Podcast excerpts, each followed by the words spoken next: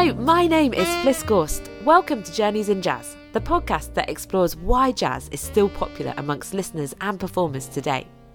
How is it that a type of music developed over 100 years ago in New Orleans has evolved into the wildly diverse genre it is today?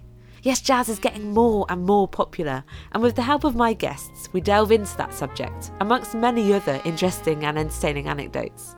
I've spent eight years living in London as a professional musician, and in that time, I've met and worked with some fascinating jazz musicians. This is my chance to delve a little deeper and find out more about what makes them tick. My guests have such interesting backgrounds and heritage that has led them to become the jazz musicians and lovers of jazz that they are today. I've enjoyed listening to and learning from my guests, and I hope that you do too. So, to make sure you receive all episodes as soon as they are released, subscribe to Journeys in Jazz now. You can also find us on social media, hashtag Journeys in Jazz. Thanks for listening.